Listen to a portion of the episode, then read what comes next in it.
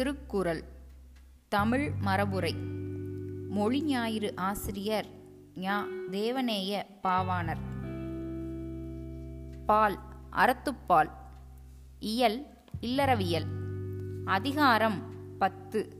இனியவை கூறல். அஃதாவது பொதுவாக எல்லோருக்கும் சிறப்பாக விருந்தினர்க்கும் இன்முகம் காட்டிய பின் இன்சொல் சொல்லுதல். குறள் எண் தொன்னூற்றி ஒன்று. இன் சொலால் ஈரம் அலையி படிரு இலவாம் செம்பொருள் கண்டார் வாய்ச்சொல். பொருள். இனிய சொல்லாவன அன்பு கலந்து வஞ்சனை இல்லாத மெய்ப்பொருளை அறிந்த சான்றோர் வாய்ச்சொல். படிறு என்னும் சொல்லின் பொருள் பொய். குறள் எண் தொன்னூற்றி இரண்டு. அகன் அமர்ந்து ஈதலின் நன்றே முகம் அமர்ந்து இன்சொல்லானாக பெறின். பொருள். கண்ட பொழுதே முகம் மலர்ந்து இனிய சொல்லும் உடையானாகப் பெறின். அது மனமுவந்து வந்து ஒரு பொருளை கொடுத்தலினும் சிறந்ததாம். வெறு நோக்கினும் வெறும் சொல்லிலும் ஒரு பொருளை கொடுத்தலே உண்மையிற் சிறந்ததாயினும் மக்கள் பொதுவாக வெளிக்கோலத்திற்கே வயப்படுவதால் அகமலர்ச்சி வெளிப்படாத கொடையிலும் முகமலர்ச்சியோடு கூடிய இன்சொல்லே நல்லதென்றார். குரல் எண் தொன்னூற்றி மூன்று முகத்தான் அமர்ந்து இனிது நோக்கி அகத்தான் ஆம் இன்சொல்லினதே அறம் பொருள்.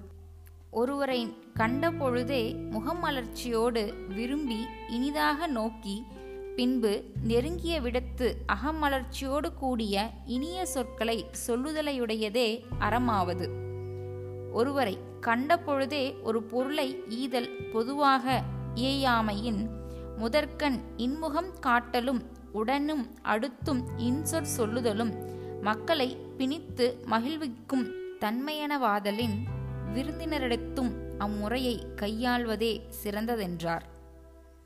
குரல் எண் தொன்னூற்றி நான்கு துன்புருவும் துவ்வாமை இல்லாகும் யார் மாட்டும் இன்புருவும் இன் சொல்வார்க்கு பொருள் யாரிடத்தும் இன்புறுத்தும் இன்சொல்லை சொல்வார்க்கு துன்புறுத்தும் வறுமை இலதாகும். எல்லாரிடத்தும் இன்சொல் சொல்வார்க்கு எல்லோரும் நண்பரும் அன்பருமாவராதலின் எல்லா பொருளும் கிடைக்குமென்றும் அதனால் வறுமை இராதென்றும் கூறினார்.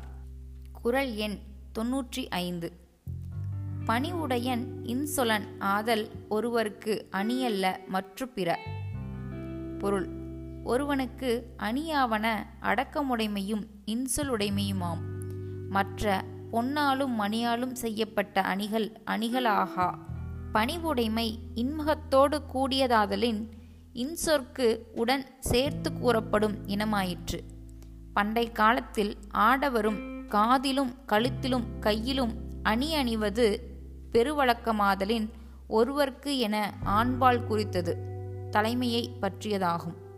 அடக்கமுடைமையும் இன்சொலுடைமையும் இரு பார்க்கும் ஒப்ப பொதுவெனும் அணியுடைமை பெண்பார்க்கு போல் ஆண்பார்க்கு தேவையன்று என்பது குறிப்பால் அறியப்படும். குரல் எண் தொன்னூற்றி ஆறு அல்லவை தேய அறம் பெருகும். நல்லவை நாடி இனிய சொலின் பொருள்.